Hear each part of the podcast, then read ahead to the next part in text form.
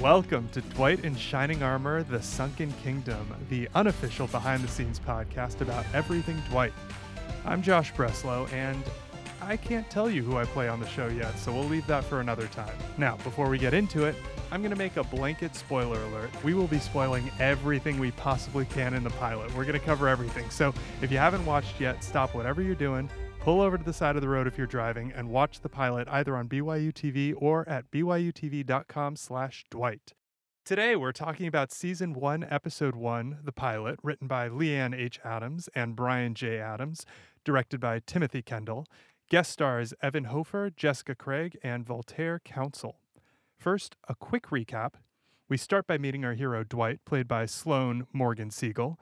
He goes to the forest to capture a picture of a rare owl when he falls through the forest floor into a sunken kingdom where he accidentally kisses awake Princess Greta, played by Caitlin Carmichael, and becomes her champion. We meet Baldric, played by Joel McCrary, Princess Greta's court magician, and Dwight learns that by kissing Greta awake, accidentally or not, he has undone the spell keeping her, Baldric, and all of Greta's enemies asleep since the champion spell was cast a thousand years ago.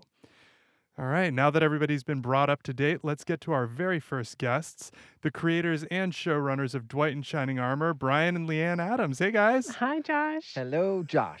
Thanks for having us on your podcast. Thank you for letting me do this. Uh, all right, well, before we get into the beats of the pilot specifically, I'd love to talk with you guys about how the show came into existence. How did the idea for Dwight first come about? Okay, so it was a long time ago. It was eight or nine years ago now, and Brian and I were we were brushing our teeth one night. Some of our best ideas come while we are, uh, you know, taking care of our oral hygiene. well, it it was just kind of a, a lazy evening. We're brushing our teeth, and and I I said to Brian, um, "What if Sleeping Beauty was still out there, and it was a modern guy that happened to wake her up?"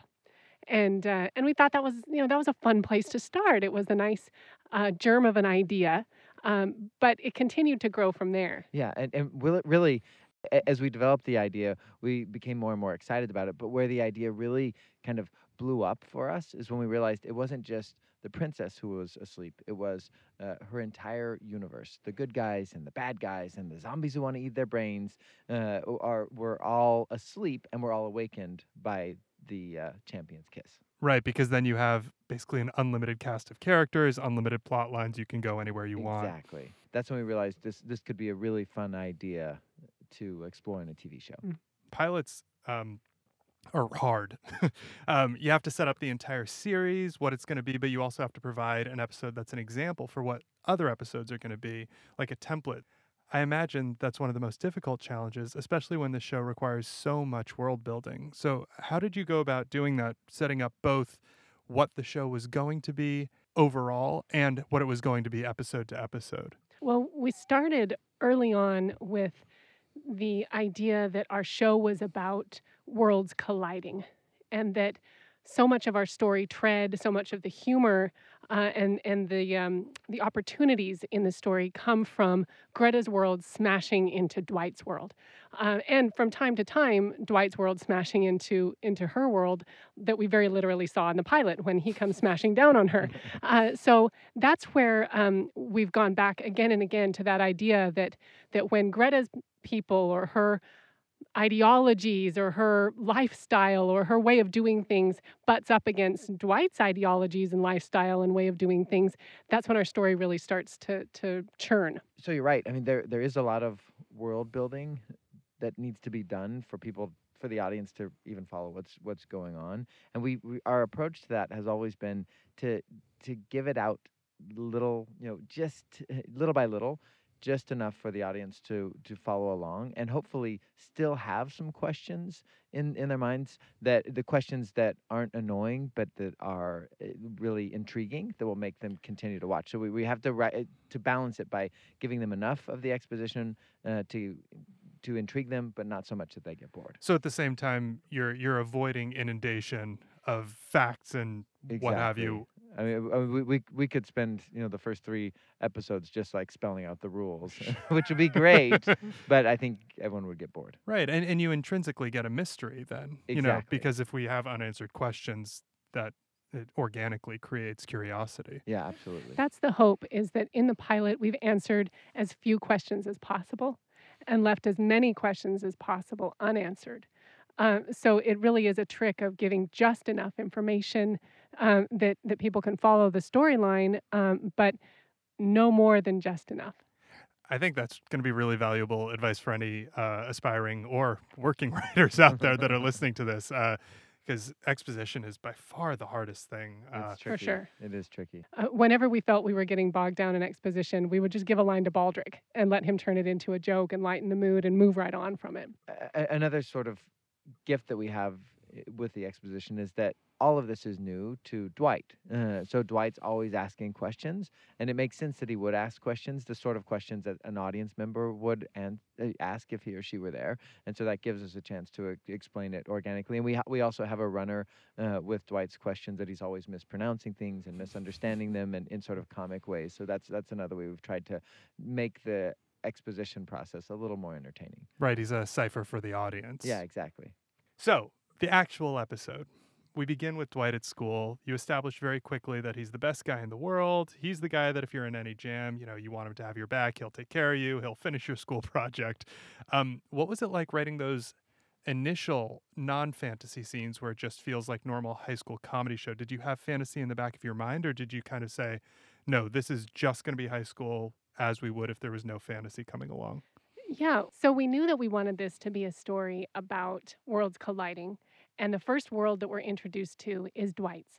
So we need to establish that world to be um, to be the opposite of what we're about to meet when when Greta's world comes comes colliding into his. So Dwight's world is very polite. It's non-confrontational. It's tolerant. It's accepting. It's it's kind-hearted. Um, and and Dwight is sort of the embodiment of all of those values, those 21st century values that that we're as adults trying to cultivate in ourselves and we're certainly trying to cultivate in our children. So Dwight's Dwight embodies all of those virtues and the town of Woodside sort of is is what we wish our communities could be like. Um, that town then uh, is the most opposite, the most different from a medieval Gothic war culture that Greta comes out of.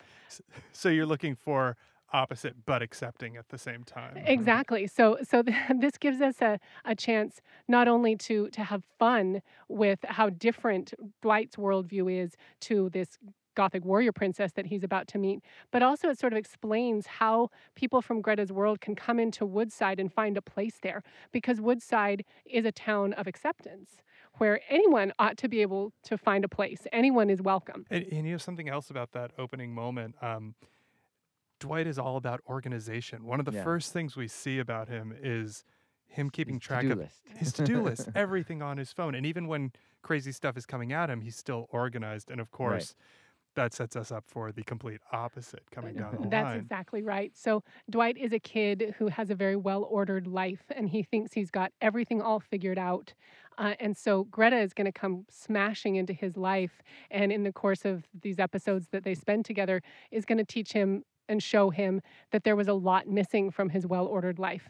So by by disordering him, she's actually going to make him whole, uh, and that's that's a fun a fun character to explore. Someone who thinks they have their life very well planned out, but it turns out their plan isn't really the one that they needed. That there was a larger plan for him. And in our story, our story is very much about fate, and that Dwight was very much fated to have this existence with Greta, and she was fated to have him for a champion. And so, whatever it was he was planning wasn't what fate had in mind. Right. Yeah, that's that's incredible. And of course, they bring balance to each other's lives. Um, so speaking of smashing into into into his life, um, I guess he technically smashes into hers. How many times did you make Sloane fall twenty feet and land on Caitlin? well, it was in his contract. We could push him off that ladder in as many times as we wanted. oh, wow, you guys did a great job negotiating that. A- Actually, uh, uh, of course, that was uh, a- a stunt uh, and a stunt performer, and it, it was uh, it, it was it was a really exciting day. Uh, the way it worked is we had a stunt performer uh, who was dressed up like Dwight, uh, and we had a crash pad. Uh, when you see in the pilot, it, it looks like there is uh, that Greta is laying there, but there's actually nothing there. totally had me Uh, fooled. that's that's a visual effect uh, that we've created a you know the outline of, of Greta's body, but it was a crash pad, and we uh, we hung the stunt performer uh, on a wire uh, about about 20 feet up in the Maybe a air. little more Uh, even. may- maybe it was, yeah. Wow. Um, and it, it was a very tense moment, uh, as you can imagine. First of all, it took a long time to set up, and we're always running, you know, short on time on set. And second of all, obviously, there's a human life involved, and you know, someone can get hurt, and that's always that's always scary. But you know, the, our stunt coordinator and our stunt performer were very professional, and we dropped the stunt performer on the crash pad, uh, and there was all the the dirt and stuff that flew up and made that great that great look. And we I, we only did it two times, if if memory Wow, serves. it only Yeah, took it, it, it only, only, it only took two times. that's incredible. Yeah, and uh, so we were very relieved when it was over, and that no one got hurt, and that we uh, we got what we what we needed. But it was it, it was it was a very tense, uh, Mm. you know, couple hours while we were doing that shot. we did do the scene for the tight shots, the close-ups of um, of Dwight kissing Greta. We did quite a few of those where she and they, we had to bury her in new dirt every time, hmm get her fully covered in dust and debris, and then he would just sort of funk down onto her. And and Tim Kendall had this really fun idea for the kiss, and he, he says to to uh, to Sloane, just make this the most sloppy, gross, unromantic kiss ever. You don't even realize there's a mouth under you. So just, you know, kind of drag your lips across her. just be gross about it. And poor Sloane was like. he, he did not know what to make of that. And poor Caitlin was just such a good sport about it.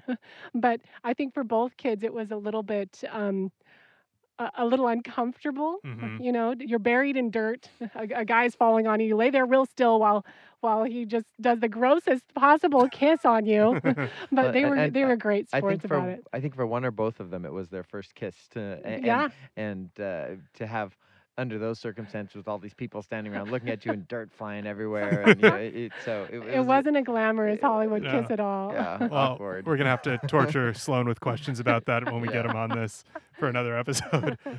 um, so was that the first scene that Sloane and Caitlin shot together? And when when they did get on set together, is that like the moment you realized you'd cast the two funniest young people on the planet? So that that wasn't the first scene that we shot, uh, but it was a very very funny first day. So we started first up first day with the scene at the farmers market when Greta starts snarfing all the fruit and making a two-headed hog of herself. so that's the scene we started with, and and it, it set a really zany tone for our whole uh, our whole shoot because we started with this girl all dirty in armor and this boy all covered in grime all over his sweater and she's just like the poor girl had to eat about 50 plums and as uh, everyone yeah, I was gonna say, and and for people at home all- that don't know this, spit Yeah. bucket. yeah, anytime you see an actor eating something on screen, they've had to chew that thing at least yeah. at least ten times, Oh, yeah. probably many more. And There's uh, nothing glamorous about a spit bucket. Yeah, you Uh, can't you can't keep swallowing it. Yeah. You get full real quick. so yeah, yeah, there's a spit bucket. but it was really fun it was for for the members of our crew who are sort of new to the project they were watching with sort of quizzical looks like wait what's this what's happening What kind of here? a show what kind of a show is this? It's, it was a strange fun way to start and and they were just both so funny in that scene and their interactions together and that was also right after that where where we had the first introduction of her royal highness princess greta Which is a great um, runner. so so fun. So that that whole scene set a great tone for for the rest of our shoot Yeah, and and actually watching that scene, um, because it's the first time they really slow down for a moment. Watching that, that's when I went, "Oh, she's like a really fantastic actress. There- Yeah. She's Yeah. so laser focused on that, and you get you get to see Sloane doing that earlier, right, Right. off the bat. But it's the first moment she slows down and has a It's real true. moment. It's true because we saw her first in the cavern when she's awakened, and she's laser focused on killing Dwight. right, exactly. um, and then focused on saving Dwight from the troll and then running. And then the next thing she becomes focused on is eating because I'm hungry. and that's just kind of how she attacks things. She attacks things. Uh, and so it was fun to see her uh, attacking something in a non-violent way and yet kind of violent the way she was eating the plums. So it's just another dimension of her character. Right, everything for her is out of urgency and necessity at all Yep. times. Um, was that the first time you saw Caitlin and Sloane work together? we did have uh, chemistry sessions Oh. in later in the uh, in the audition process. Uh, so uh, a chemistry session, uh, you bring in the actors you're thinking about for a role, and you you try like the male lead with the female lead, you know, options A, B, and C, and you kind of mix them up together. And and, we saw uh, Sloane and Caitlin working together for the first time in, in that chemistry session, and and it really was a magical experience uh, seeing them work together. And we were we were really hopeful that those were going to to be our, our leads, and we were we were super excited when we closed the deal and, and they agreed to be in the project. And and they really are just great friends. So you see that come across even in moments when they're tense with each other. There's a real there's a comfort level there that uh, that really comes across. Yeah, and that's lucky. You can't buy that. So Greta uh, gets woken up, and one of the first things that happens is Baldric steps in to freeze the troll to hold him off while they escape. Um, what was it like getting into the world of special effects here? Yeah. So that moment when when Baldric uses his scepter to blast the troll, you're right. That's that's the first obvious um, moment of, of special effects, uh, and we.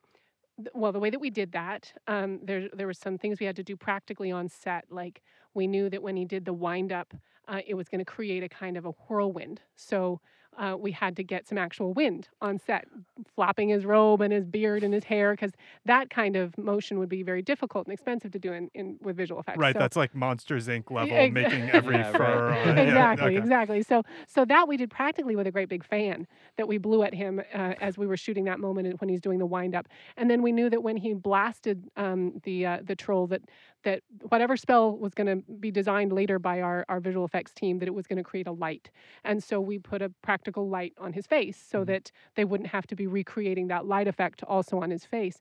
So on on set on on the day that we were shooting it, we had a big fan and we had a, a light and he did the wind up and we blasted him with a fan and then and then we hit him with the light at the moment that we thought that the that the spell would be would be flying out of his scepter. And then we took that and handed it off to our visual effects team who created the whole look of the spell winding up and, and the spell you know flying across the the, the room to hit the troll. Um, but it it took some planning um, beforehand to kind of set up what we needed to do on the day of shooting so that it, it would reinforce what happened later And it is, it is really amazing to see the visual effects team come in and, and, and it's sort of like, here's the residue of what happens. Now do something that will create that residue and match uh, and match seamlessly. And it's it's it's sort of black magic what they do in my mind. Yeah, and it is really interesting that it that it is both practical and for people at home, practical means real, Physical, yeah, yeah, yeah. physical things that are there on set, and uh, you have to use both, otherwise. It'll look probably too cheesy if it's all effect, and well, it won't look like magic if we try to do it in real life.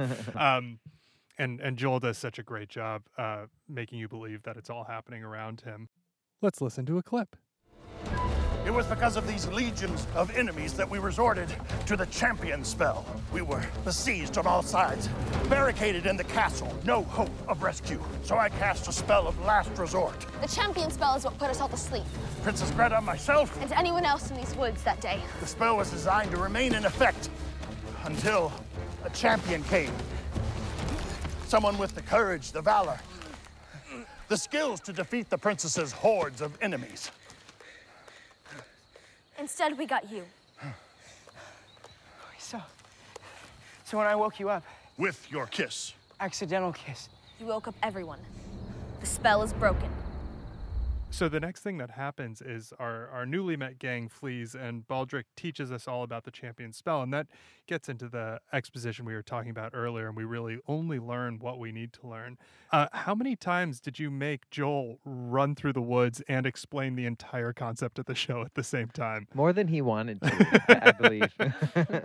that that is one of another kind of trick we have with exposition is is try and get it out know, while there's physical movement, while something exciting is happening on screen. That makes the the dull and boring part of the rules and exposition uh, exposition seem a little bit more i- interesting. So that that was you know very well thought out. But you're right uh, for the actors and for the production team. I mean, we were shooting in the in the woods in Georgia, and you know, the actors had to you know run along in this sort of brambly woods, while our camera and, and you know the entire crew tracked along with them. So it, it was uh, it, it may make it's a lot more work, but we feel like it's it's more interesting. I'm, I'm trying to remember how many times we we had to do it, oh but probably a dozen yeah, I should mention also, poor Joel, that that leather coat. It's like wearing a dead man. It's like it's, like wearing so it- heavy. it's like wearing Oh. a cow. You're just like here, carry this cow while you're running through the It's forest. just massive. And then the first um, prototype of the scepter, which we used only in the pilot, uh, weighed about 40 pounds. No. So, so like w- going back to the windup in the in the uh, cavern, he had to do that. And I mean, It's a workout. it, it, That it is a would workout. it Yeah. would be like trying to. I don't know what what But- weighs 40 pounds. Like, Like a I don't like know. a bowling child. ball. The bar, Um, the, the bar when you're doing, you know, yeah, and whatever. wielding like that around. a pull-up bar. So pull-up bar, yeah. So him running through the woods in that coat with that scepter, it was definitely a workout for him. Physical challenge. Wow, yeah. so there was that and the run through. But Mhm. but by the end of the run through you get the entire show explained. So Yeah. well worth it. yeah. Um, and of course, it ends with that great moment with Dwight, you know, where they're describing all the great things that a champion needs to be, and he's barely able to climb over a log. And that's that's Sloane's, uh, I guess, first great moment of physical comedy, which he has plenty of on the show. was- All right, so the the next real big moment is the first fight we have on the show, and uh, it's in the cafeteria. Everybody's watching this night, which is hilarious that everybody just buys that this is part of a show and um, and uh, this giant knight comes in and fights Caitlin, and we really establish that Dwight isn't the kind of champion that's going to be jumping into battle with her, and we also establish that Greta is incredibly talented as a warrior, um, but she does lose the fight, and we get to hear Evan Hofer, who is like you know the greatest person in the world. Um, just the Hundred kind, percent agree. he's just the kindest. So it was a blend of Evan and a stunt performer. We had two uh, two sets of armor, uh, one that fit Evan and one that fit the performer, and and they cut back and forth. Um, so you're sometimes seeing the stunt performer and you're some, sometimes seeing Evan.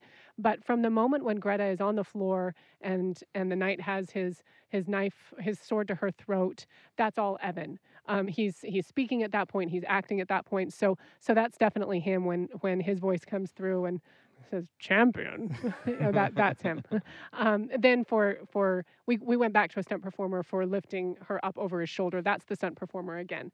Um, but so it throughout that scene it, it cuts back and forth.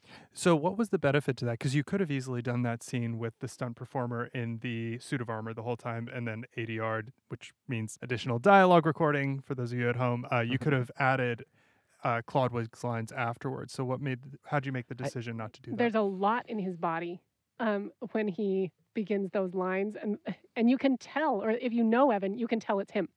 Uh, the way that he kind of sits back on his heel and does this kind of shrug with his shoulder and this thing with his head, like you can totally tell it's him. So even though his face is covered, there's a lot of acting happening with his body that we wouldn't take away from an actor and give to a stunt performer. That's that's Evans. He's creating the role. This is really the first time we're we're getting a hint of his character. Maybe not the first time, but it's an early time we're getting a hint a hint of his character, and we definitely wanted the benefit of Evan in all the physicality of that moment. and you know, we talked a little bit about how you found Sloane and Caitlin and the chemistry reads. How did casting go for Clodwig? How did you find Evan? Well, Evan was was part of that process. The casting process for the pilot was is a whole episode on on that. We'll talk well. about that. It was a it was a you know nationwide search for you know a thousand you know a- a thousand actors for each one of those roles. Uh, and when we got to picking Clodwig, it, it actually was an interesting process because we had kind of envisioned uh, Clodwig as as uh, you know a wormy knight guy, uh, you know like what like we say in, in the script.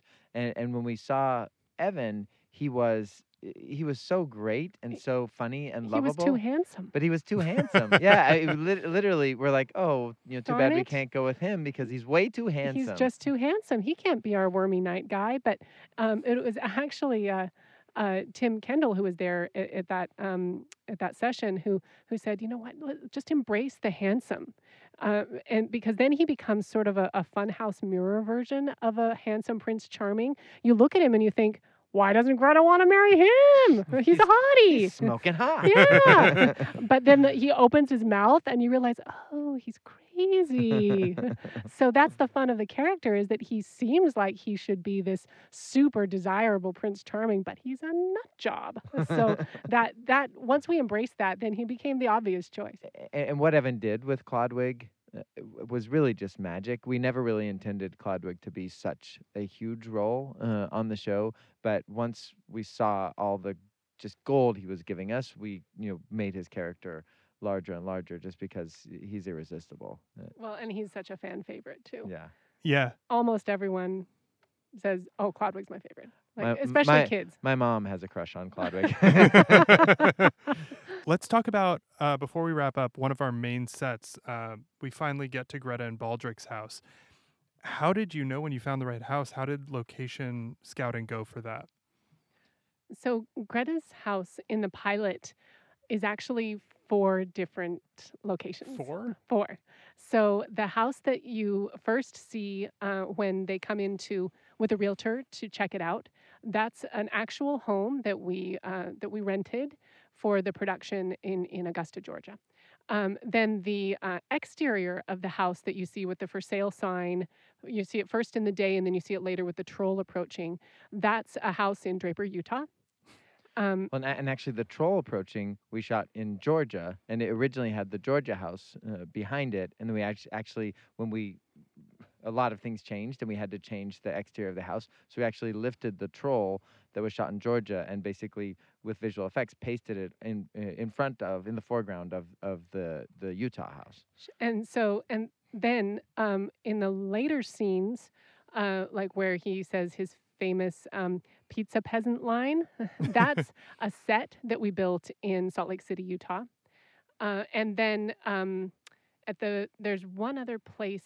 Georgia exterior, Utah exterior, the Georgia practical interior, and then the set that we built in Utah, uh, which is the the interior of the house as well. Mhm. So that we in that first episode you see uh, her house in really those four different iterations. And, and Greta's house is a character all its own. It's this normal little tract home that looks like a house that many of us grew up in, a house that we've all seen a million times.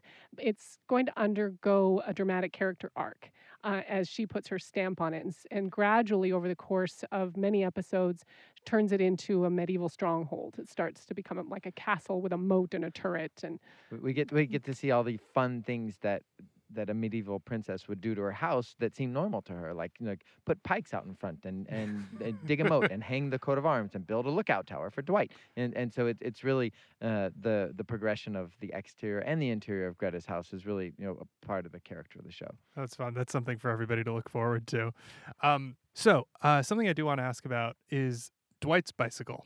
um, it's one of the first things, I think it's the very first thing we see in the pilot Yep. is him heading to the stop sign. But later we have that iconic shot of all three of our leads on this bicycle Yeah. that Dwight is pedaling along. How did that work? Because that could not have been easy to do. that that wasn't easy and there's there's an interesting story behind that as as we were uh, narrowing down our, our casting choices uh, for for Dwight we started to get into the whole question of of riding a bike we we asked Sloane's agent does Sloane know how to ride a bike and Sloane and his agent promptly lied to us and said yes oh yeah absolutely great bike rider that's Sloane and for the We've- record, as actors, we are all told to say yes to anything. Do you know? Have you are you comfortable skydiving? Absolutely. oh 100% No I'm problem. an expert at that Yeah. So that's what Sloane did, uh, understandably. Uh, but then once we got we cast him and we we got more into it, we realized he, Sloane did not know how to ride a bike at all. And so uh, one of the he, he and his dad went out and, and bought a bike, and then you know th- they started to learn, and then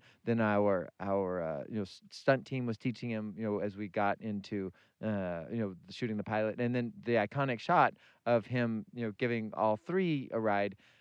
uh, I don't know. This is sad, but that never happened. That was those were all three stunt performers. But then he eventually did have to uh, have to give Greta a ride on the bike, and this was one of my favorite memories with Sloane. As we were, it was a rainy day. Uh, we were. It was a Saturday. We weren't shooting, uh, and Sloane and I met at the stage where we were shooting, and you know he and I were were doing some bike riding practice, and then for the first time he had to give someone a ride on the bike, and it was me. I, I was like, "You got this, you you got this." And kind of I kind of gave him a push, and then I jumped up on the back of the pegs, and he was so excited, like, "Ah, I'm doing it!" There's a video somewhere of that, uh, Ooh, of, we should of him of him giving me a ride on the bike. So you know, so we we were able to teach him to to ride the bike and and give uh, give a uh, you know someone a ride. And if if he give me uh, a big fat old guy a ride on the bike, he could give.